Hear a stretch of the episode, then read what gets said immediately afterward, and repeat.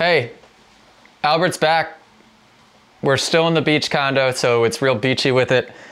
Shout out right off the bat, Moto Academy member. I'm not sure which one specifically on here, if it was yeeted and deleted or needs more practice or who actually created this shirt, but thank you for the shirt. Regardless, was gifted this at Phoenix class a couple weeks ago. Nice. I am constantly getting gifts. By the way, guys, no pressure to give me gifts at these classes. But I seem to be getting gifts from the Moto Academy members at classes, and I don't hate it. I don't hate it. Lots of chapstick being gifted, custom t-shirts being gifted, got a custom sticker at class. Uh, Shake and Blake gave me a whole gift bag in Detroit, which was cool. And what the heck else was I just gonna say? Oh, uh, just got finished responding to Moto Academy messages, and I love doing that. Mm. Sometimes when I go away for a couple of days, I come back and I have, Coach James helps organize notes so I know who to respond to, and I'll have a laundry list of notes. And sometimes I look at that and stare at it and I'm like, oh boy, it, it's like, if you look at it in the wrong way, it almost feels like you have to do homework and you're just looking at it like, oh no. But as you start responding, I just start feeling better and better because everybody is so cool. I got the nicest message from the Real G P. They had dinner, him and his wife had dinner with us after class. So he was thanking us for that and the experience. And um, everybody's just so nice and cool. And then when you can help somebody, it's a good feeling. I love the Moto Academy. Yeah. Responding to messages, although it's a ton of work and it takes forever, especially this condo doesn't have very good Wi-Fi. So yeah, after I send the message, I have to wait for it to load to one hundred percent to creating assets. If you're in the app, you know, you know what I'm talking about. And then when it's creating asset, I can go into another message and respond, but I have to wait for it to get to one hundred percent first. And it just takes, when you don't have wicked fast Wi-Fi, it seems like it takes forever. Yep. So we've just been, we've just been over here working at my, my, my workstation, just chipping away at the notes. Uh, but if you want, if you guys want to get inside of the app, if you're not already, I don't know, honestly, don't know what the heck you're doing at this point. It is, uh, online motocross community, the it only is, one, the best one, the greatest one. It is the motocross community, the online motocross, motocross community. community. And if anybody else tries to do one, maybe people have before, but it's never, ever going to be anything like this because, well, Cam, we're, Moto Academy is just the best and the community is the best. And it's already grown to a point where it's just going to, it's just ramping up. It's just ramping up and hey, it's quite nice. It's dude, quite I spend, nice. I spend a bunch of time um, talking with people on the app uh, and direct messages. I, dude, I, every single weekend, like, Um, I'm sorry, I do not look at messages on the weekends when we're shooting. It's we just it's impossible. It's yeah. impossible. We got too much going. I don't even text my friends. I don't talk to my family. I don't talk to anybody. We're at Supercross. There's just too much going on. All and right. then I come home and yeah, I'll open the direct messages and I'm like, whoa, that's a lot. Um, but then I'm like, how cool is that? That we get to talk to everybody and everybody gets to talk to us. And uh, yeah, it's awesome. I love talking to Moto Academy members. Message me. And, and honestly, like, I have full-on conversations with everybody who yeah. messages me. Um, really funny conversation the other day, and somebody messaged me, he's like, hey, Cam, I have a question for you. I'm like, hey, what's up, dude? He's like, oh, I forgot. I forgot. But, I, I, you know, it's just cool. Um, yeah, the Moto Academy yeah. is super rad, you know? Super Thank you rad. guys for being a part of it. And the, the discussion feed even, like seeing the progress and the discussion feeds start to get utilized more and more and more in the exact type of way, honestly, that I kind of envisioned it happening, where people are asking questions to the community. They're showing off their race results and pumped on the race results and everybody's supportive of them. Uh, they're posting from their experiences at the Supercross races. They, I mean, it's really cool. The only thing lacking in the discussion feed right now is we need to get so members can post their videos as well.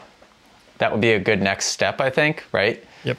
Uh, we need a search bar in the app so you guys can search for the hundreds of hours of content that's inside of there so you don't get lost. I get questions all the time. Hey, uh, I need to know how to do this, but I can't seem to find the video. And I, if, if you can't send me a message. I'll tell you guys where to find it. Chances are, if you're trying to figure out how to do something on the bike, there's a video inside of the app on how to do it. Now, finding it is going to be the hard part, so I'll point you guys in the right direction. There is a search bar keyword feature that's being developed right now. It's just everything takes a long time in the app world to all these things developed. Are in the works. Like, they're all happening, you know? Um, so we're, it's always progressing. It's always progressing. Uh, it's quite cool what we got going on. Even I just had a meeting this morning and I was explaining the app and what we're doing. And I was like, wow, it's wild. Wild. Is it easier for you to explain it now that we've created the concept of a motocross community instead of you having to like figure out what the heck to call it? You know, when I, here's the thing, when I am explaining it, I'm always explaining it to people who don't know anything about dirt bikes, right? So, and I explain it from my point of view of how I view the app, right? And like how I view the app actually is probably different than how you view it. Um, because I look at it from a filmmaking standpoint of, of what we've accomplished. Um, the docu-series is, series is, is the, the masterclass, the, you know, all that stuff. So, Um, yeah, I forget how I explained it today, but, um, yeah, it's wild. It's wild, man. It's a cool I forget how I explained it today, but it's way different every time I explain it to somebody. Yeah, basically, basically I, it, it's always changing. It's always changing, but it's cool. It's yeah. a cool app. Yeah. I can't believe that people aren't, that some people still aren't in there. Isn't that it's crazy? Unbelievable. Yeah. Anyhow. Get in there. Use the code MOTO free. Not supposed to give that out publicly, but if you yeah, guys are listening to this that. podcast, this is the world's number one motocross podcast, just to let you know, first of all. And second of all, if you're listening to it, even if you've just listened this far, a couple minutes in, uh, we thank you. And with that, Moto Free, use the code Moto Free at club dot the moto academy dot com. And that gets you your first month for free. If you don't like it after your first month, you can unsubscribe. I don't know how you can unsubscribe, but I'm sure there's a very easy way to do it. Or maybe there's a really complicated way to do it. I'm not totally sure, but Moto Free at club dot the moto academy dot com. First month for free. Try it. You will love it. Send me a message once once you download it. There's an app for the uh, iPhones. There's an app for Android. Yeah. Okay. Enough talking about the long plugs. That was a long plug. Yeah, that was not planned. Like at not all. Not planned. Just so very organic, knows. By the way. That was not forced. No, we didn't even Sorry. plan on doing that. So we just, now you have it. Now you have that, but well, um, yeah. What do we talk about today? Yeah, I don't know. I we don't just know. This is the first time we've done a podcast like back to back. Um, we recorded day before yesterday. No, yesterday. I don't even know. I don't. I don't know what day it is. Um, all I know is I'm leaving to go to Atlanta tomorrow, so that's exciting. Um, ready to get back into the swing of things. Also, it's probably a little bit premature, but. Um, I am so excited for New Jersey. Is that next weekend? That it would be the next one after Atlanta. Yes. Cool. Um, it's going to be awesome. Uh, we have, we have really fun rounds, dude. Atlanta, New Jersey, Nashville, Denver, Salt Lake. Like those are the ones I've been looking forward to the most probably throughout the whole year. So hmm. it's gonna be awesome. It's gonna be awesome. Might have a mutter this weekend. That'd be cool. Not for you or oh. Dan, but it'd be cool for me. Oh. uh. Hey, also, we're recording on a Wednesday, which guess what that means? What? You're not riding your dirt bike, dude. We just talked oh, about this. It rained. It's I raining. I did actually get intel from Moto Bros that it was in perfect condition today. So oh. the raining excuse is out the window. But I'm going to use that excuse anyway. It's, so, it, it's raining. So confirmed, Atlanta will be the first time on the bike since Detroit. Yeah. Holy cow. Yeah, but um, I, I sent Dan, I sent Mechanic Dan a text. He texted me yesterday and said, go ride, bunch of exclamation marks. Yeah, and you're just not going to. That's and uh, I said, not going to happen, but I promise I'll still make the main straight from the heat. I said, you have my word. Okay. So I promised. All right. Hey, yep. I'm, I'm, I'm here for it. We're just going off memory and it's, it's fresh up here. It's fresh up in the yeah. in the hey, dome. We've done it twice in a row. We've done it twice in a row. Um, do you like Atlanta? Do you like the outdoor? Yeah, like stadium tracks. I do, and I like Atlanta more than I like Daytona as far as speedway track. Why? So uh, the dirt's better. Right. It's it's more real. The, the dirt in Daytona is like dark, crappy. It's like uh, Tampa dirt, which is really unusual. It's dark sand that kind of breaks apart super easy, but it has a really hard, slippery base. None of none of it's good. When it's loamed up and fresh, it's slippery. When you get down to the base, it's slippery. It's it's just not ideal. Atlanta is more of like the red clay, so when they keep it prime with good moisture in it, when it gets wet, it's very slippery. Yep. Uh, but when they keep it fresh, which normally, you know, Supercross does a good job of, it's just, it's better. Mm. So it, it rides more like a Supercross track, just very elongated, which I'm cool with. Hopefully there's some whoops. I have not seen the track map. I have no idea what to expect. Not a stinking clue. All I know is no, there will no not clue. be a press day, I just realized. Okay, that's good. Because of the rain. Uh, I'm going to be there a day early. Earlier than everybody else, I think. Well, Mechanic Dan and Driver Jamie get there at like eight a m on Friday. So I'm just going to go to the track and start the video, which is awesomely helpful to me uh, to start a day early. Um, but I just realized there won't be press day, most likely. That's helpful for me. Nobody gets yeah. a slight advantage, even though, well, at the, in the speedway track, sometimes they get actually to ride a little bit more of the track. So that should, that should help my situation out. The the goal with me is going to be, at least my game plan, seeing as how I haven't ridden that long, what it'll be three three weeks? Three or four weeks. weeks? Three weeks. Three, three weeks. Three weeks. Uh, Two weekends, three weeks. Three weeks. That's long. That's not long enough to the point where, I, like I said, it's fresh up here. So I'm going to go out and free practice and ride the first lap as racy and kind of like doing stuff, jumping the triples and everything like I have been the first lap at the last few rounds. I really think that's been a key to just setting the tone, getting up to the top of the board in the quali- or in the free practice, which doesn't mean anything other than just a little bit of mental mo- momentum. I'm gonna do that. Whether I'm super uncomfortable or not, I'm just gonna go out and and do that. I've already decided. So yeah, now I'll be fine.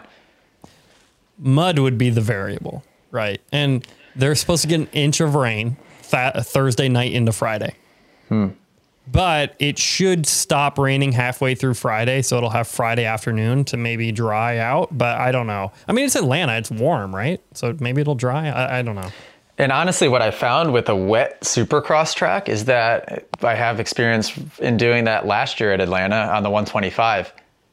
I qualified top twenty on the one twenty-five, which that track was a huge disadvantage being on that bike. But when it gets wet, people really don't know how to ride a Supercross track technically when it's wet. Now, we had the race situation in Tampa where it was just wet enough and everybody had already learned the track. And that was a moment where I'm like, okay, that, not a fan. But in time qualifying where you're trying to learn the track, and if it's wet, if it's muddy, if it's really rutted, that's going to benefit me more, I would think. Right. At least I'd like that. I mean, we'll just say that. I'm cool with that. I'm cool with it. I'm cool with it. Um, but all that's to say, my yeah. gear is sick. Yeah, dude, Kenny I haven't sent, seen it, but I hear it's cool. Kenny sent me my gear because he, oh, crap. Uh-oh. Mm. Is he not going to be there? The whole reason he sent me the gear is because he wanted me to break in the new boots that I have to wear this weekend. Okay, well. So walk around gosh, in them. Gosh darn it. Just walk around in them. Okay. Well, I'm going to have to because yeah. I got to break those bad boys in one way or another, or else that one little factor. I remember at Houston Supercross having the new boots on is one thing that threw me for a loop. So what, uh, when are you going to get there on Friday?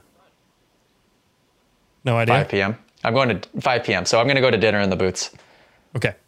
Yep. Yeah. Let's go to that, uh, that Jamaican uh, chicken place. Do you remember that? Oh my God. Is yeah. It, it was, I think I remember it being good, wasn't it? It was great. Yeah, yeah. Freaking Greco, Josh Greco, the mustache guy, brought us to this sketchy looking hole in the wall. I don't even know what it was called or what kind of food it was, honestly. And it was so good. None of us got food poisoning, which was a miracle. Couldn't I mean, this it. place, this place was, it was shady food, looking. It was but food it was, poisoning for sure, but we none of us got sick. It was crazy. Yeah. Like. Uh, yeah. Oh, you know what we should do today, probably? What's that? Respond to a bunch of questions. Yes, that was my plan. Okay. That's what I was thinking. I was thinking we got some great que- we got some really great questions, um, and we can jump in whenever you'd like.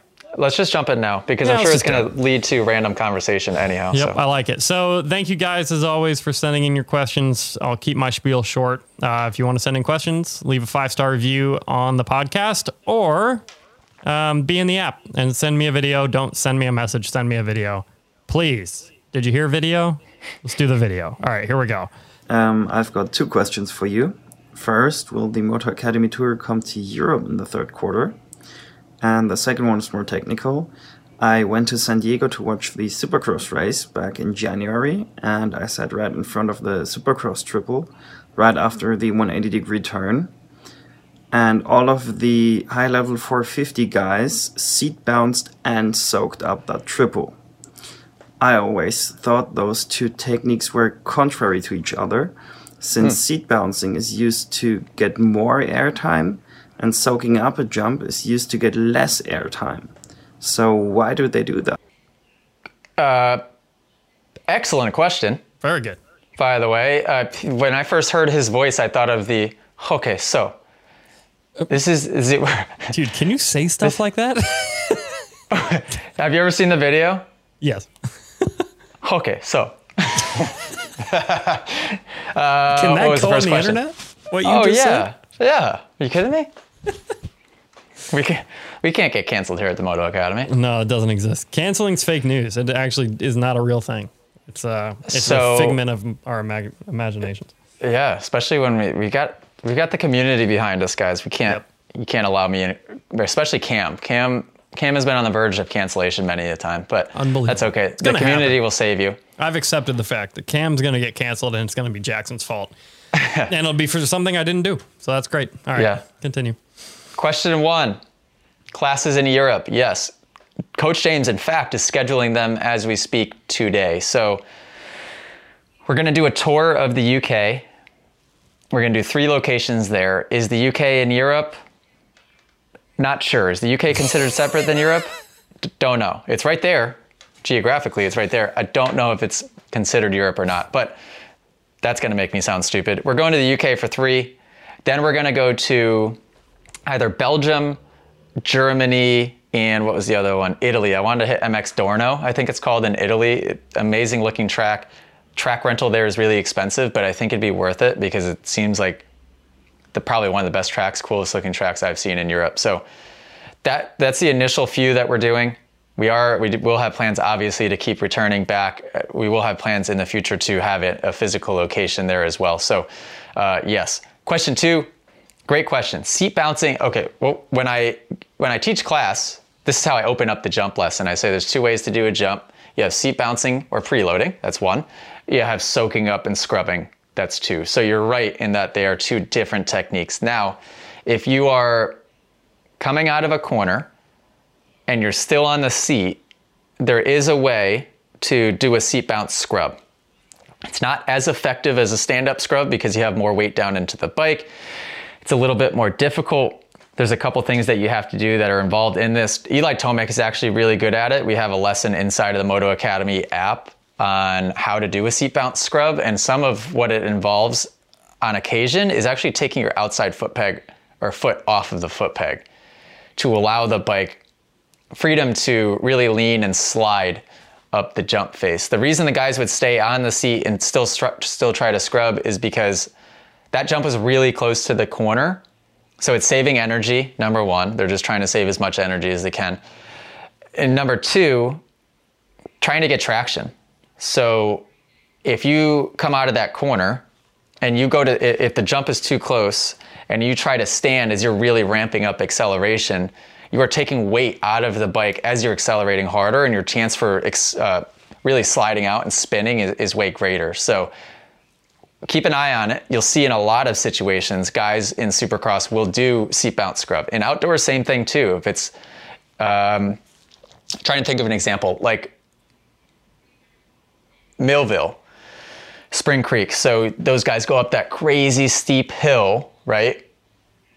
Actually, even before they go up that crazy steep hill, sometimes they'll scrub that roller going up the hill sitting down. But when they get up to the crazy steep hill and turn left and go to jump down, they'll be sitting coming out of the turn and scrub to try to jump down the hill. I think Tomac did a big one by accident, like he overdid it this last year. Uh, so many examples, so many examples. Go back and watch footage and, and see how it's done. And it's usually for those two reasons. One, saving energy. Two, trying to keep traction into the tires. You can still do a scrub pretty effectively while sitting. It's definitely a higher level thing to do. Is it a more effective scrub than if you were straight up just standing? No, probably not, but yeah, good question. And good um, good job like watching that and being able to pick that up. Good observation, yes. Yeah, it is good, that is good. I was actually, when I heard that question come in, uh, I was like, hmm, I don't know. I don't know how to answer that. Um, yeah.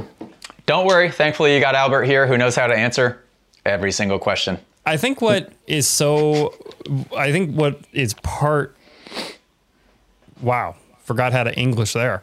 Um, forgot how to English. Yeah, forgot how to English there. Uh, I think what's so cool about having the knowledge, right, about technique and all this stuff is picking up on things that like, Tomac is the guy who does it the most, where I'll see Tomac do something and I'm like, whoa. Like, uh, for instance, just like when you, when you know the technique, you, you watch races differently. We talk about this all the time. You start picking up on what the riders are doing. You start seeing their mistakes easier. You start seeing what they're doing right easier. And it's just so fun to watch Jet or Tomac or whoever. They're the ones who do the craziest technique things is what it seems like. Where Tomac will just come into like the deepest rut that everyone's struggling in and he'll just have his feet on and just like rail it and it doesn't make any sense, right?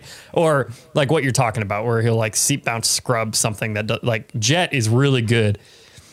I don't know if you've noticed this. I feel like Jet is really good about scrubbing um, doubles into rhythm sections when everyone else will seat bounce double and then whatever. And he'll just mm-hmm. like quick twitch, like it's so fun to watch. Um, but it's cool to have the knowledge because you can start noticing those things when you're watching and, races. And not super flashy either when Jet does that specifically. Usually, sometimes, a lot of times, the guys that are really effective with their scrubs, it doesn't look insane. It doesn't look like Barcia going upside down, although Barcia is pretty effective with them as well.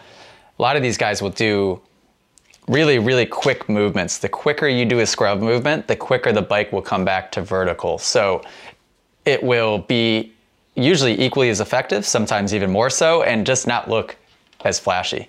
Right. Uh, but yeah, Cam's right. When you when you learn more, you watch the races differently. And there's levels to that. Cam watches the races probably slightly differently, I'm sure, than than how I watch the races. Oh, yeah. And he, pro and he probably, we probably both watch the races differently than you guys do. But I'd say it, it becomes more interesting when you learn more because you just appreciate every little detail that's going on. All right, yeah. Next question, hit me, hit me with it. Hey, Cam and A J, Vernon here, just doing some bike maintenance on my day off. Was I got a corner at my local track that I just cannot seem to hit with the right speed. It's a big sweeping off uh, camber turn, and I just feel like I can't lay the bike over far enough. Or I just don't won't have the grip. If I go in there really fast, I might just go off the track. Is what it feels like. Is there anything I need to do differently to try to keep that speed up through that off-camber turn? Also, if y'all get serious about that airplane y'all been talking about, hit me up. I'm an aircraft mechanic and pilot. I can definitely make sure you can find the right airplane for your uh, mission. Thanks. Cool. Uh, thanks, Morgan Wallen. Much appreciated. Thanks for being inside of the app. Uh, Okay, so first topic of discussion, airplane. I just scheduled my first, I, I'm in the air for the first time on Monday. Whoa. Yeah, so things are happening quick, cameraman Cam. Wait, We're up what, in the air first time on Monday. Wait, what, what does that even mean? I, I didn't think the process went this quickly. Apparently, anybody can just walk in there. I could have scheduled it for the, when I went to go check out the planes the other day if I had wanted to. You, you don't have to do any tests, any written stuff, anything before you start doing your lessons. It's like as if somebody, back when I did private lessons, could just sign up for a two hour private lesson, just show up and you're just going for it. That's what it is in planes. So I called, I, I went and checked everything out yesterday we there were, they had three Cessna one seventy-twos, two older ones, one that was brand new, they just got it, with the G one thousand, which is the upgraded uh, uh, G P S system, up, up, upgraded just screens and whatnot, which is what I'll want, obviously. And then they had two Cirrus S R seven, S R twenty-twos, maybe they're called. Those are like million plus, but that's kind of the one I want. It's got like freaking Lamborghini doors. It's, they kept calling it like the Porsche of, of the private plane, like single engine. And I'm like, ooh, that one's kind of cool. Um, and, and faster. So I'm going to start in the Cessna one seventy-two. I'll probably put forty hours in, give or take on that one. And then I'll go to the Cirrus. I think that's how you call it. Cirrus, Cirrus. I'm not sure. Sorry, guys.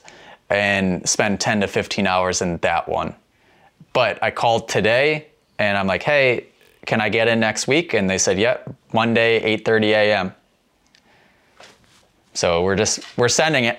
We're so sending what are you it. doing? You, are you like co-piloting a plane and then you start flying the plane? Do you, you know don't nothing, know. don't you? Do you know I anything? Don't, I don't know anything. What I've been doing, what I've done since yesterday is I've now looked up a couple of YouTube videos and just watched people go through the pre-flight routine on that specific aircraft. So there's a couple things that I know already. I know the fuel is in the, the wings of the Cessna and it's gravity fed down in.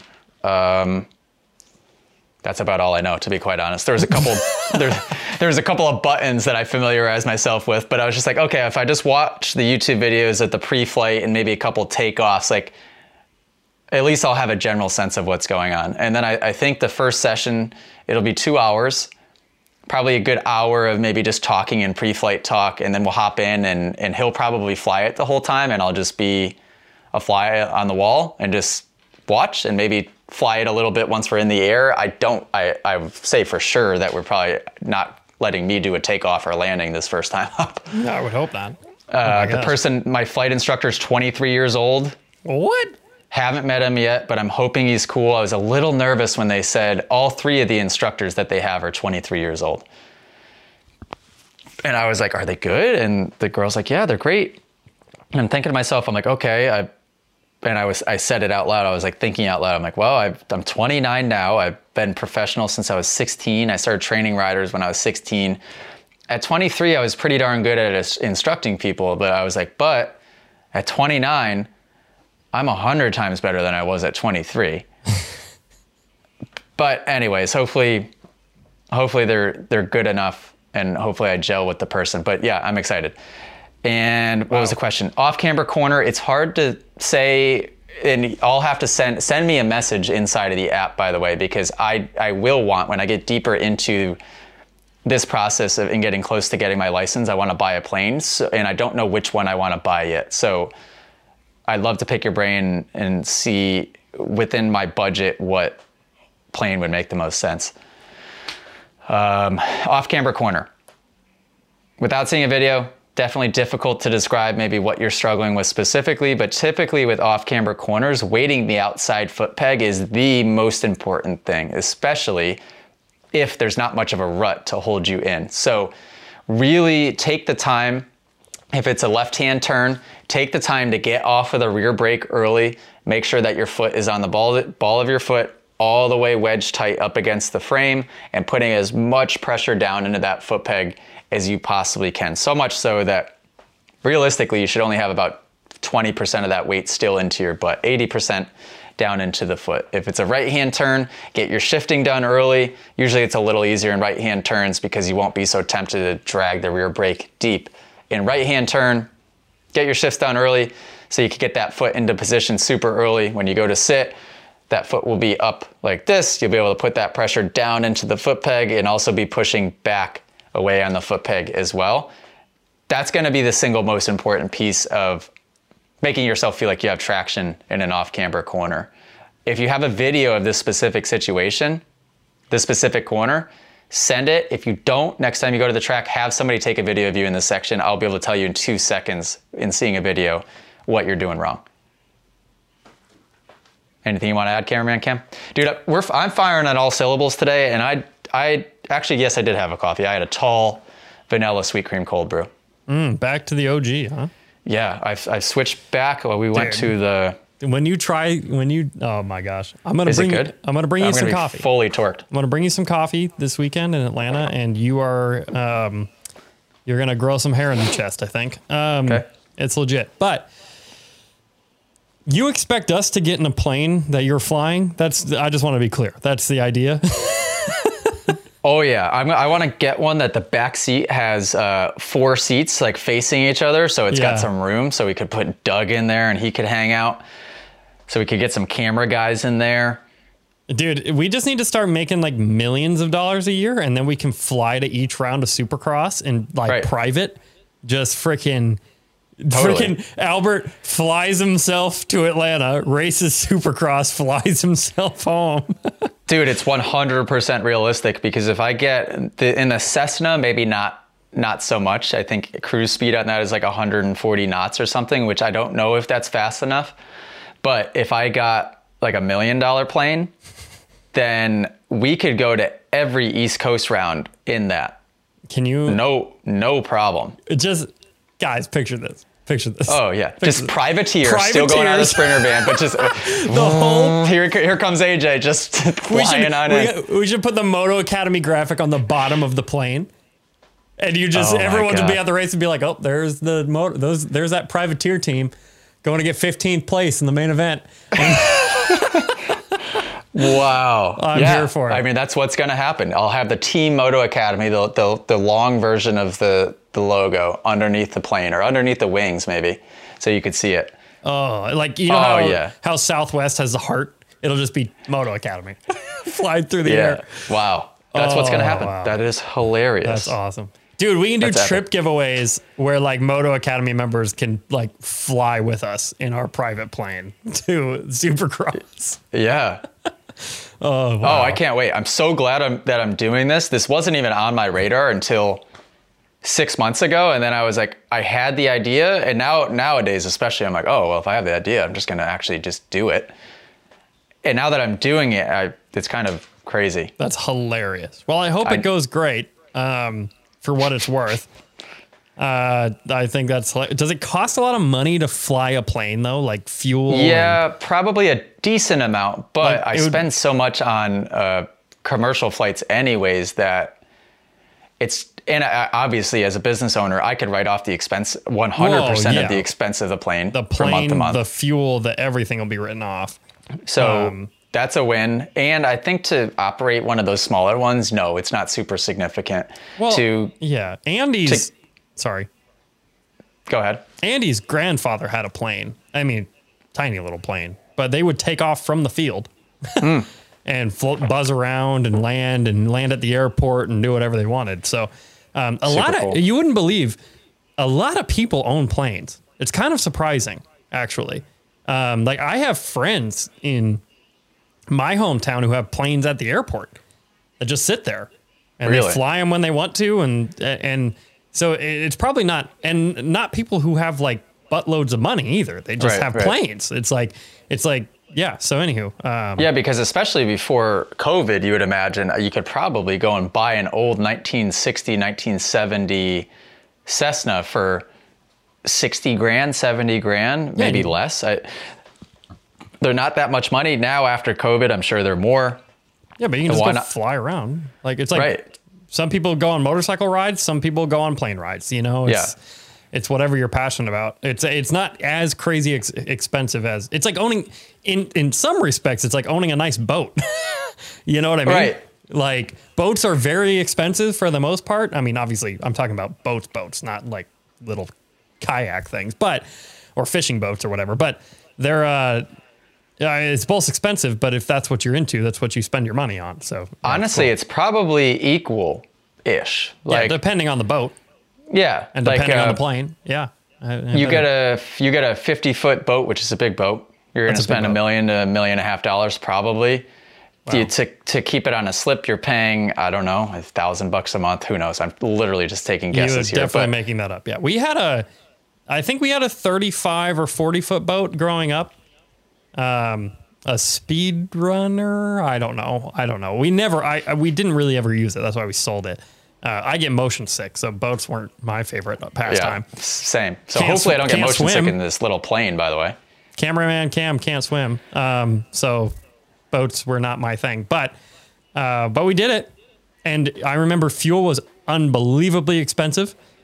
Uh, obviously, with boating, it's like they have pumps on the water, so they just jack the price anyway. Yep. But uh, yeah, so I, anyhow. I think they said six dollars right now, six dollars a gallon. Um, For airplane fuel? Yeah. So it didn't sound, oh. none of it sounded that bad. Oh, and that's to not get, bad at all. To get my private pilot's license, it's probably going to be all in fifteen to twenty thousand. six dollars uh, a gallon? Dude, race gas is more expensive than that. Oh, yeah. I mean, for five, my five gallon of race fuel, it's two hundred bucks. Yeah. What? Yeah. That doesn't make any sense. But all right. Uh, send, send me a message inside of the app. I want to pick your brain a little bit. Uh, thank you for the question. Next yeah, one. Super cool. Hit me right, with it. Go. Hey, A J. Hey, Cam. Uh, King Friday, Chris from Oregon. Uh, question. I just watched your Suzuki R M Z four fifty video. Talked a lot about suspension um, and getting suspension done the right way. So I'm a D rider. I'm old. And I weigh one hundred eighty pounds. Is it worth it for me to have somebody do my suspension? I suspect no, that it doesn't really matter when you're riding at the low level that I'm riding at, but I want to know what you think. Thanks. Great question, King Friday. That Suzuki video actually got quite a bit of views as well. So, mm-hmm. okay, this is my answer. I could probably be persuaded otherwise. At, you, at his weight, what did he just say? one hundred eighty pounds? Yeah. That's perfect weight for most bikes. So yes. I would say you're in a good situation, King Friday, where you could probably get away with not getting your susp suspension done on most bikes. But each of the manufacturer's stock setups come feeling quite a bit different. I mean, the stock Yamaha, amazing. Don't, at one hundred eighty pounds, don't get that suspension done because it's pretty much perfect anyways. Uh, stock Honda, probably going to want to get that suspension done. It's actually at one hundred eighty pounds. It might feel a little bit too stiff. And I'm talking brand new twenty-two uh, bikes here. Too stiff? Yeah, the Hondas come stock really rigid oh. and stiff. I like. I would want my suspension done on that to feel a, a bit more, a lot more plush. Interesting. I really liked it when we rode at um, the Honda reveal. I really liked it. I'm one hundred fifty pounds, but... Um, you may have, oh, they might I have, I forgot you wrote it then. Yeah. They may have softened it up for you. I don't really know, but I, I thought it was quite good. I think, uh, I want to say most stock bikes come set up for like one hundred seventy pounds. So, right. uh, K T M, Husky, gas, gas, pretty nice and plush. You probably don't have to get at, at his level. Well, K T M, I mean, if, I, and I mean, they're air forks, right? So you can just Can't you just change it? Isn't that their whole gimmick? Maybe, but you'd have to change spring rate in the rear, and there's oh, things yeah. you'd have to change potentially. But I think for, for King Friday, you're probably fine. It's definitely case-by-case basis. Let me know on each individual bike and what specific bike you're referring to. But generally speaking, I'd say you'd be okay. If you want to get it done, send your stuff into Factory Connection. Well, use code A J cat thirty or A J cat three thirty. Just let them know that I sent you. And... it's not that expensive, and what's nice about Factory Connection is they do a really good job of just doing the regular person stuff pretty nice and plush, which is what you want. You have a question? Yes, uh, question. Cameraman okay. Cam. Cameraman um, Cam, yes. The Independent. Uh, sorry, I've been watching Ted Lasso. So the uh, if I were to get a brand new bike, I'm not convinced I would get the suspension done. Um, my stock... Cowie's suspension was really good. However, here's what I'll say. I rode Aiden Klingon's bike, Y Z two fifty F. Um, he had Enzo do his suspension. It mm-hmm. has A-kit internals, probably cost a fortune. Uh, best, best bike suspension I have. I've. It was. Uh, it was incredible. I want it. I want that suspension on that bike. It was yeah. like, it was set up so perfect. A little stiff for me because he's bigger than I am. Um, just taller, weighs more, the whole deal. It was a little stiff, but I felt glued to the ground. It feels like mush. Oh, it's it was in you, the best way here's possible. What it, th this is the best way I could explain it. And Aiden, I want to ride your bike again. You could hit a bump as fast as you possibly could, and it would be fine. That's mm-hmm. that's all I can say. Is like my bike, you'd get kicked. There was a ladybug flying around this room. I have a ladybug problem. I don't know if I've, I've told you that. At last, least it's not a bat problem. It's not a bat problem. Last apartment was bats. This one has okay. a bunch of ladybugs. Anywho, um, dude, you it was just confidence was through the roof. You could hit bumps as fast as you could come. You, I was charging on that bike. I don't think I've ever ridden that fast in my life because the suspension was so good. But I'm a mid-pack C-Class guy. He probably spent thousands of dollars on that suspension. Yeah. yeah. I'm not, I, you know, I... I eh. Because do you notice that big of a difference between that and if you hopped on Kip's bike, which is just the stock suspension? His is great. Y Z two fifty F? It's great. It's good enough, right? It's great. Yeah, yeah, yeah, yeah. right. I mean, dude, I... Eh. Meh. I mean, I, I made a couple decisions on my current bike that I probably wouldn't do again, um, which was honestly stock suspension's probably okay. It's easier yep. for local shops to service is what I found is when it's just bone stock and they don't, nothing's changed. Um, easier for them to service, which is great for a normal guy like me. I put a thousand dollar exhaust on it, which I love. It sounds awesome. Won't spend another thousand dollars on an exhaust if I were to bet. Because it does nothing for me. Here's what I am going to do. Bike upgrade that I'm going to do to my next bike. The, um, I, I, I'm selling my bike at the end of the year. I don't know if I told you this. I already have a buyer for it. Uh, okay. And I'm assuming the Yamaha is going to go slim. I'm assuming I'll probably buy a Yamaha. We'll okay. see. Um, I'm the, right when I get the bike, I'm going to do one thing.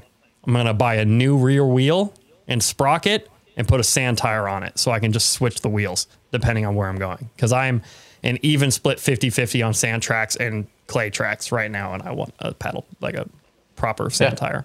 That's a good idea. Because that'll cost five hundred bucks probably, all in, maybe, maybe more, maybe less, don't know. But then it's just, you just swap the wheels rather than swapping tires, and it would be, that'll and be that, the only upgrade. That new Dunlop tire, the fourteen, is it?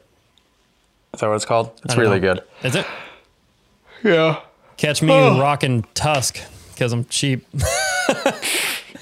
What, the Tusk tire or Tusk wheel? I run Tusk tires. Oh, I didn't know there was such a thing. Yeah, dude, they're, the rear wheel is sixty dollars. Huh? Brand new. sixty bucks, dude. Oh, man. Front wheel is thirty. Like, yikes. And, and they're just tires. It, you, you change them twice a year no matter what brand you got. Yeah, I'm a big Tusk guy as far as tires go, but oh, you're talking tires. I thought you were tires, talking wheels, not wheel. Oh my gosh, a sixty dollar wheel? Are you kidding yeah, me? I was like, hang on a second. They made of plastic. Uh, no, I, I'd get a proper wheel, like I'd get a real wheel, but the tires, friggin', I don't care. I'm gonna change hmm. them in three months anyway. Um, sure. Anywho, sure. okay. Until we get a tire sponsor, then maybe my opinion will change. Shout out Dunlop. They've been giving me a lot of tires, which is nice. Good save. All right. Um, next question. Daniel, yeah, no, no, no. We know it's been a couple of weeks since you accidentally said Moto X Academy instead of Moto Academy. It's all good, man. Don't worry. No worries about it. Hey, I got an idea. What size t-shirt do you wear? We'll see if we can get you one. Right. All right. I got to run. All right. See ya. Oh, nice guy. Premix Papa, this is Premix Hotline. Hey, A J, man. Thanks for calling. Quick question. The, um... headset technology that the Deegans are using right now, and probably a few other riders. Your thoughts on it, and do you plan on using that at the Moto Academy Base Camp? Thanks. If you guys want to step your questions up, just just take a page out of Premix Papa's book, because he's got them dialed in. He's got them dialed in. Uh, I don't know what he's referencing. Probably one of those Cardo systems where you can put it on your helmet, where you could communicate to other bikes or people. Yep. Yes. Cameraman Cam. Yeah, well, uh, question.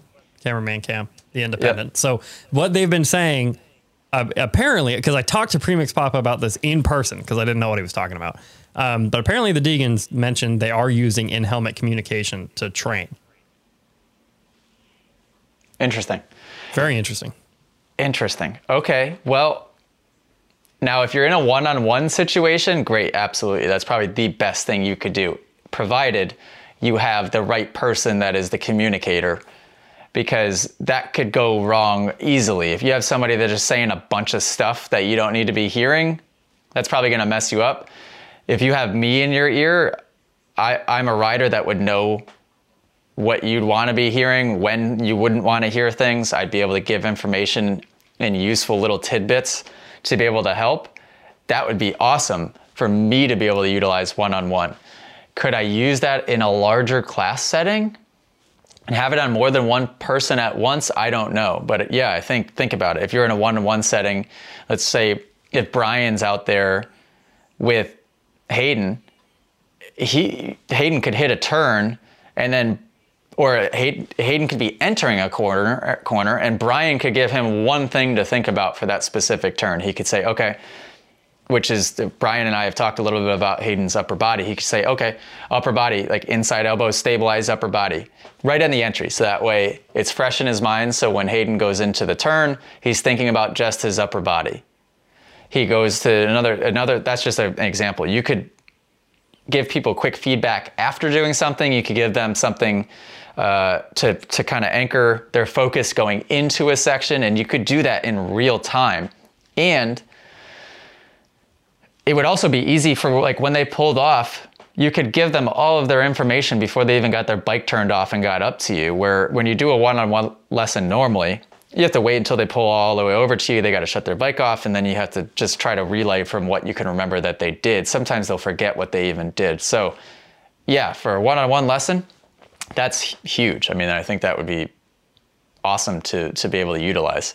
I'd love to be able to think of a way to do it in a larger class setting, to, to use at Moto Academy facilities, but yeah, now that's something I'll have to think about. I feel like at a high level, would that not mess you up? It, it, like, think about this.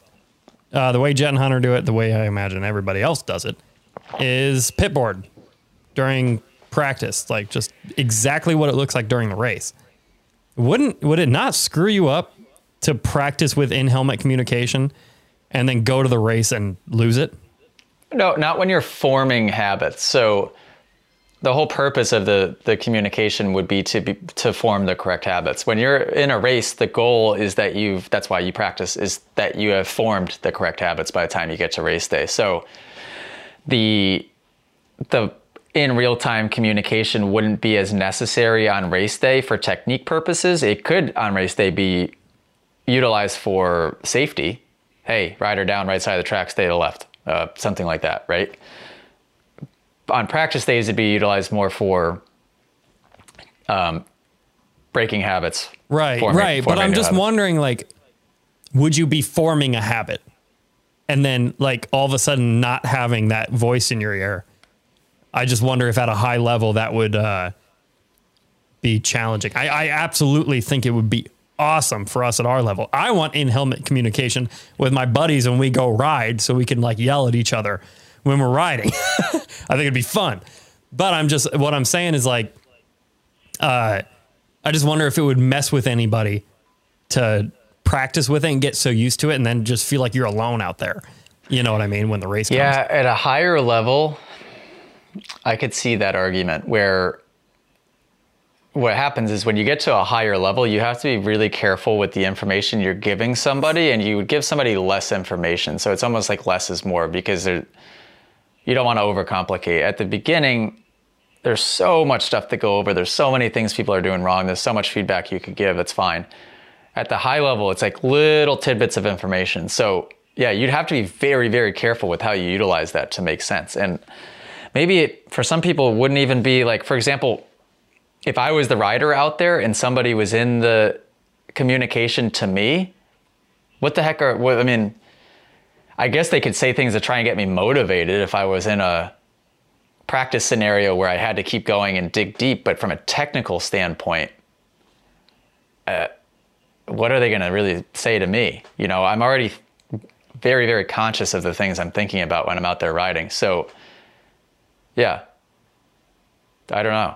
In-helmet communication has always been not a hot topic, but a topic that people toyed with in our sport, obviously, because most sports have it and we don't. And it is fun to ponder, you know, what that could possibly sure. change. I um, think it would be helpful on race day for... Helpful on race day just for uh, safety purposes, for sure. Um, mm. There's a lot of times the flaggers don't get out there in time. There's a lot of times I've even witnessed this year in Supercross where the lights don't go on when they should, like the red lights, or they or the red lights are on when they shouldn't be. Uh, there's a yellow flag out when there should be a red cross flag out. I see that quite often. If you had a proper spotter up there with a communication system, then that would solve all of those problems. Right. You would think. So, yeah, I don't know. Good question. Premix Papa. Let's get Come some. on, people. Step it up. Ask questions as good as Premix Papa. Send them in. Have you been getting a lot? Do you have a lot kind of on... What uh, you see is what I have. Okay. So we're, we're, we need questions, people. Like, it looks like we only got about maybe eight left, seven left. Yeah. Yeah. Send in your questions. Like, send, send in, in your questions. To Cameraman Cam in a video. In the app. Inside of the app. Yep. All right. Hit me with another one. Yep. All right. Here we go. Hey, Jay. Cameraman Cam. How's it going? Um... I talked to A J the other day about what size bike I should get. He said a two fifty, so is it worth to spend the money to get a brand new one or get, you know, a two thousand twelve or something in good shape? I'm two months away from graduating college and would like to get back into racing. I plan on doing all my mechanic work. So, hope you guys are doing. Love the podcast. I've listened to all the podcasts from one till now all the way through. So shout out Driver Jamie. What did he say at the end? Shout out Driver Jamie. Did he give shout? Yeah. That's awesome. He's like, yeah, so shout out Driver Jamie. Yeah, definitely sounded a little underwater, but that's okay. Well, he definitely has dropped his phone in water at one point. He's had to have, or it he's got like so much dirt shoved into that speaker of his phone. I, I could barely make out what he was saying, but it sounded I think like I got he had the, a GoPro case on his phone. Yeah, it did. Yeah, it did kind of. That's okay. Uh, but yeah, that's all right. New bike or used bike? I have okay. a strong opinion on this matter. Okay, here's my opinion. Uh, okay. Yeah, here's my opinion. If you're going to get a four stroke, it's got to be new-ish. It probably, if it's a four stroke, do yourself a favor and get a twenty twenty or newer, maybe. If it's a two stroke, realistically, you can go as old as you want and probably be pretty safe with it, right? But I see I see this often. I see people show up to classes on old four-strokes, two thousand tens, two thousand sixes, two thousand sevens that aren't even fuel-injected yet. And they're just sitting there kicking away. The things never start. They're tanks. They just, they're, there's nothing good about them. Like, if you're getting a four-stroke, get a newer one. twenty twenty and up, let's just say. Two-stroke, go for it in a year. That's that's my feedback. Cameraman Cam. Um, money's tough. He brought up a twenty twelve, which means he's probably looking at a twenty twelve. Dude, that is eleven years old. Get a two-stroke Do if you're not, in a twenty twelve. Or just don't get a twenty twelve. Uh, I do not buy bikes that are not new. If I can't afford it, it's not time yet. You know, like I used to buy used bikes. I remember the last used bike that we bought, uh, tried to change the oil and the oil drain bolt was uh, welded to the case. No it's, way. Like, never heard uh, of that.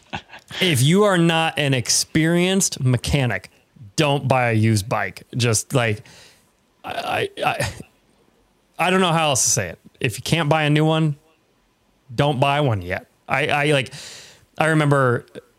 Pit bikes especially, like, and I take really good care of my bikes. Like, I change my oil every two rides, every two and a half hours on the bike.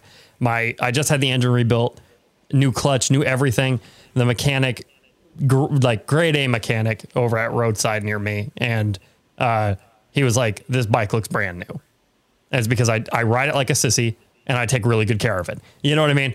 Um, but you just... you just don't know. Like when we bought Kip's one twenty-five, even being a two stroke, um, we rode it, we test rode it, we checked everything and it was mint. This thing was beautiful. We take it home. He was burning through spark plugs. We bring it to the, we bring it to our local shop and they're like, hey, you need an all new top end. The piston ripped apart the cylinder. Uh, and he's like, whoever rebuilt it last built it, rebuilt it wrong. And it's like, how do you know? And it was like an eleven hundred dollar fix. And it's oh, like, was it that much? It, well, I was going to yeah. say, at least in a two stroke, that's usually not that expensive. Of well, a he fix, needed but... a whole new, not a new head, like a whole new upper cylinder of the, I mean, it was a, it was a major fix, and you just don't know. I mean, but even when you're buying new, do your due diligence. Uh, Jackson bought a brand new bike from the showroom floor, blew it up the first ride. There was no oil in it. That's sucks. R. Jackson? Yeah. R. Jackson. That's his what story. Dumb, dumb. When did he do that? Before he knew us? Yeah, years and years and years ago, he said. Yeah, like, do not trust.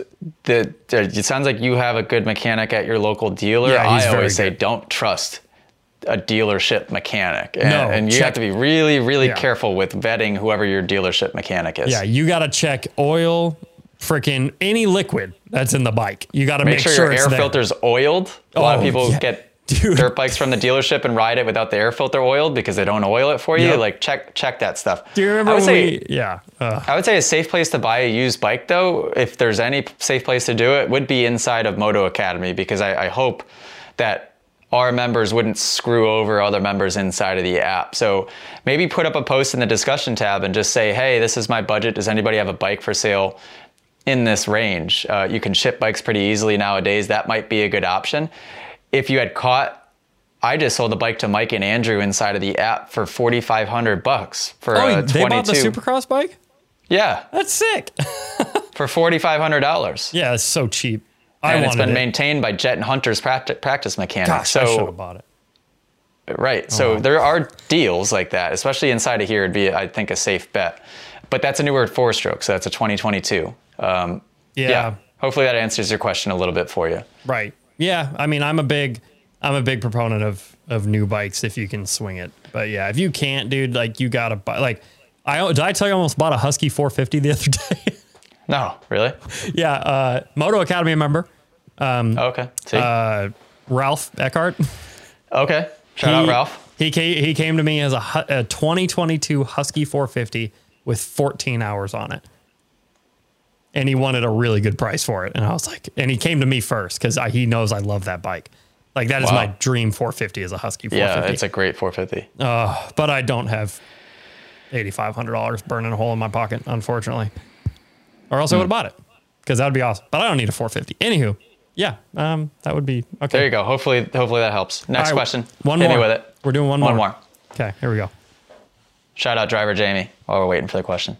Hey, Jay, I was wondering if you could tell us how uh, how you made the correct decisions to get to where you are in the Moto Academy today. I was wondering uh, what big decisions you had to make and how you made those good decisions to be able to create this awesome app and product that we can all learn from and be able to improve our motocross riding and our dirt bike skills.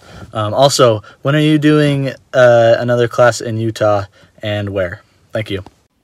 Fantastic question. Good question. Those are the types of questions, by the way, that you'd want to be asking in life to be successful. But I'll answer the second one first. Utah class. Um, I don't think we have one on the schedule. Do we? I don't think we do. We're working on it. I love Utah. It's just hard to find. I know there's a track, Jordan River, is it called, or it's near Jordan River, but it's been hard to try and book there. So if you know of any places that might be a good option, send it to us and we'll we'll do our best to get that on the schedule for maybe deeper in the year, quarter end of quarter three, maybe quarter four. Decisions to get to where we are today. Um, okay, we can go pretty, we'll have to rewind quite a bit. The biggest decision I guess I made that set me on this trajectory period was I realized really young, age eighteen, maybe, having Rob Klingon, who helped me develop the curriculum of Moto Academy. He, along with a lot of others, family members, and there's a lot of, of this coming in, in a negative way of kind of like, when are you going to get a real job? When you retire, what are you going to do? Like, how are you going to make, like, all the negative kind of chatter that a lot of people hear from family and friends. Uh, it, it got the gears turning to not go with the normal route, but it got my gears turning on, okay, well, how can I get creative maybe, to do something that I really love that's not totally traditional, but can be a bit more safe and have more longevity than the actual racing itself. And that's when I started teaching. So I started teaching riders when I was like fourteen or fifteen years old, doing one-on-one lessons in Connecticut. Really, so that's really young. And fourteen to eighteen, by the time I was eighteen years old, I had a ton of experience in coaching. So then at that point it was like, okay, how can I do this on a slightly larger scale, get some classes together and see if this can't turn into something. Uh, and that was the initial decision, I guess. So uh, simple, simple way of doing this though, to be quite honest. I was lucky to have already found my passion, found what I was good at, at a really young age. I knew I was gonna be a pro dirt bike rider by the time I was three years old, four years old. I have a kindergarten project where I wrote in completely botched uh, English, I wanna be a pro dirt bike rider, and the, the teacher had to correct it down at the bottom. That goal was too low in hindsight, but it, at least I had a goal of being a pro dirt bike rider and something that I was passionate about, still am today. That's that's key number one. Find out what you're really good at, find what you're you're good at and you really like doing. It can't be something you're really good at, but you don't like doing it. You have to love doing it and you have to be also really good at it. Follow that. Then you have to figure out how you can serve others or help others with that. Um, and that would that's like the ultimate.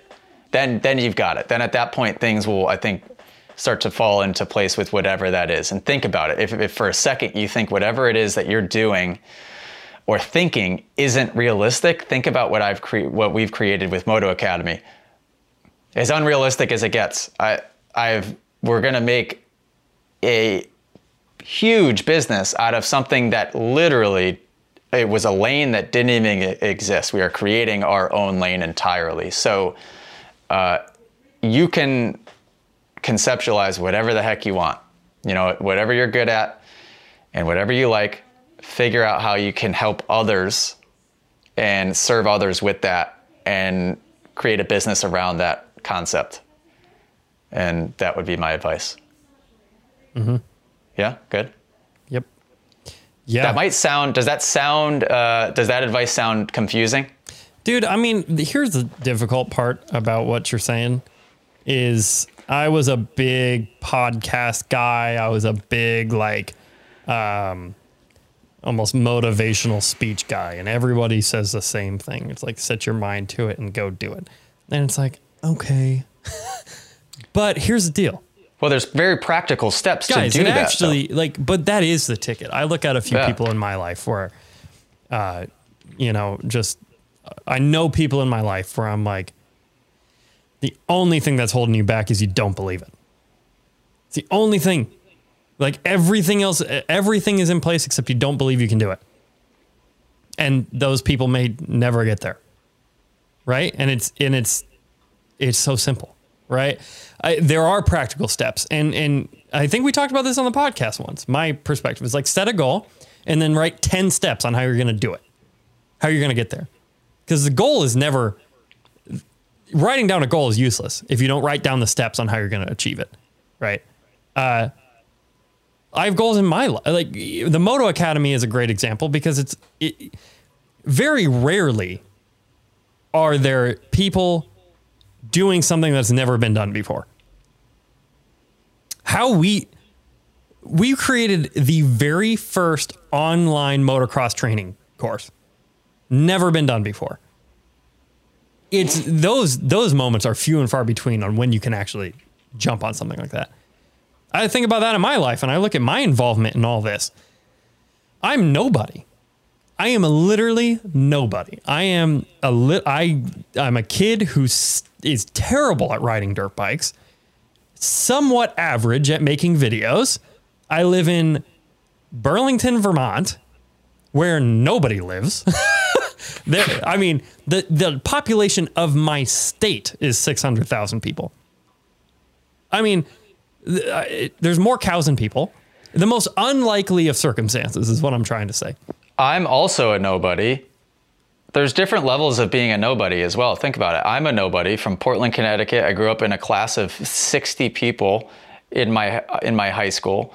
I was a I am a privateer Supercross racer that was barely able to make main events at times, and yet I'm we're going to be creating one of the most successful businesses that the sport has ever seen. Yeah. Any, everybody has a level playing field in my mind, unless you have a physical or mental handicap. I, I think that it it is can be easier if you grow up. Maybe if you have some money to assist at the beginning, sure, that could be helpful. Uh, but if you don't, which I didn't, it's it's all doable. You're gonna hate yeah. me for saying this. Go get order Think and Grow Rich on Amazon. What that does is that gives you there's thirteen steps. It gives you the thirteen practical steps on how to uh, be successful, it, plain and simple. Some of it is more mindset related, but it's very important mindset, st- mindset steps that you have to take. Uh, but it's all very practical. I think the problem is when so many people that are at lower levels in in their life hear the motivational speeches of all of these people, and they're just like, um, uh, uh, of course, it's so easy to say that when you when you're you've made it. Or like, all right, yeah, sure, I've heard that a million times, but what does that mean? The the great thing about this Think and Grow Rich book is that it was the first time I read something that I was like, because I'm very, like, I'm a logical thinker. The way I teach is really logical and broken down and analytical. When I read that book, I was like, oh, this is, it's just a step-by-step process. I could do that. One of the major steps of that was writing things down. So, uh, read that book, read it through a bunch of times, follow those steps. And with the advice that I had in mind of, of finding what you're good at and what you like and figuring out how to serve others with that and creating the most, most, most value by doing that. And this book will help you do that. Yeah, no doubt about it. We've been blessed. Like, I look at my life and the Lord's been good to me. I don't deserve it. I, I think is a very important distinction to make. I don't deserve any of this. I don't deserve what, like, some people will work harder than me, right? Um, and end up in different places, right? So I don't deserve it. I don't take any, t- I don't take any of it for granted. Um, but, and don't get it confused either. It's not always about working. But that's what I was hardest. just going to say. Like, just, how do I word this? Like, don't don't settle. If that mm-hmm. you, like you don't you don't have to settle, right? Like, um, I don't know, I don't know. I'm not a very motivational speaker. Because what and and the the reason I think that this is I'm not a very good motivational speaker. Yeah. The reason this is so important, and I'm passionate and growing more passionate about trying to explain this and articulate this to people, is that it is not about earning more money or creating a more status, it like or getting a cooler car or a bigger house. Like, what's great is that it will unlock the ability to do all of those things if you want them. But the most important thing is that the pursuit of what exactly what Cameron, Cam, and myself are doing, that is like what creates a happy person. And so that is w- absolutely what I I think every person should be striving towards, is just like the pursuit of what we're explaining is happiness on a on a daily basis. Uh, and that's when you've made it. And then what's cool is the material things become unimportant, but yet simultaneously you start to be able to afford all of the material things that you no longer even categorize as important, which is really cool, right? Like, already I, we, I bought Allie a Porsche, I bought her an A M G, all of these things. We have now got rid of them, and now we just have a Toyota Tundra. And we've done that by twenty-nine, when we're still at the beginning stages of this whole thing. Like, I don't care about any of that stuff.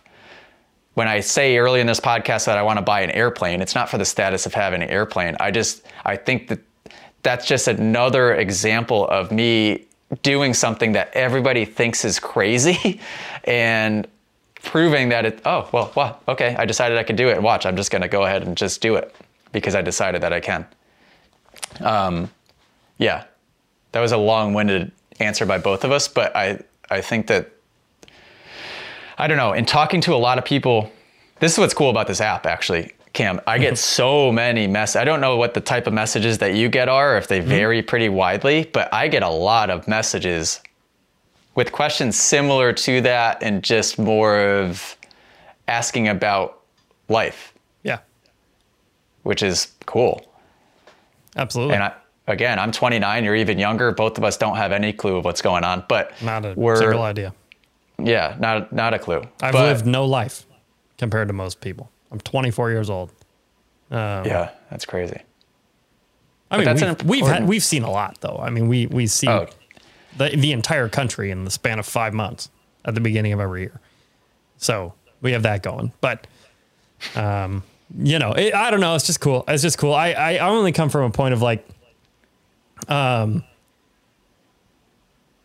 yeah. I, you got to do you, it. You got to take this. You just got to do it. You got to believe at least a little bit at first. You're not going to believe fully. Don't I expect think, yeah. yourself to believe fully at the beginning. You're going to have to fake it till you make it a little bit. And even in your own head, like, uh, trust me, I've been faking it till I've been making it this whole time. Uh, it, it hasn't been until very recently that I actually have a true, really, really deep self-belief. Uh, and I'm, that's developing as we speak as well. But you just have to begin. Like, I was looking through my notes the other day. My phone's going to die as I'm doing this. And I write down so much stuff in my phone, by Sorry. the way. I was scrolling through my notes, and on June second, two thousand twenty-two, I wrote down, buy the book, Think and Grow Rich. And I, the reason I wrote that is because the idea came into my head somehow when I was on a plane, but I didn't have Wi-Fi to be able to get the book. So I wrote it in my note. I saw that note the next day and I ordered it. And it's like, that's an example of so many people would hear somebody say something or give you a piece of advice. And so many people think, yeah, I should do that. Or uh, tomorrow, or eh, that, that would be cool. It's like me and going to the gym. Yeah, just do it. Just do it. Yeah. And there's Just nothing, there's start. nothing holding you back. I I've seen so many people come from a lot of money and be successful. And I've seen so many people come from absolutely no money and be very successful. Just, mm-hmm. you can do it. You yeah. can. Actually, maybe you can't, but I, I don't know. uh, what's the, whether you can or whether you think you can or think you can't, you're right.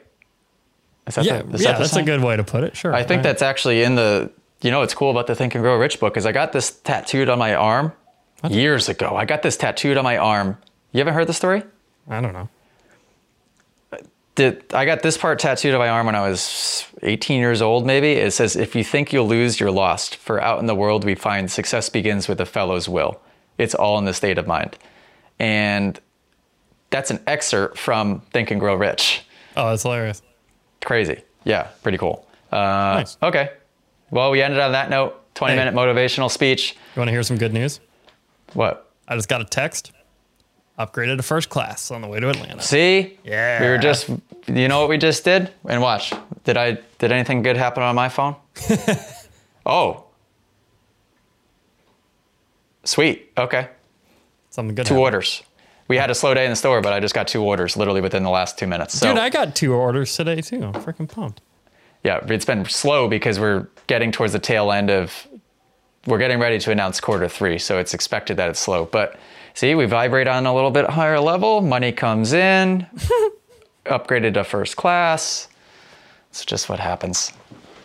That's just what happens. Okay, uh, well, this was fun. I'm thirsty, lips are chapped, mouth's super dry, dude. It's unbelievable, actually. So we'll see you in Atlanta. I'm gonna go in the pool. Uh, see you in a couple days. Thanks for listening, watching. Moto Academy podcast, number one podcast in the world. Toodaloo.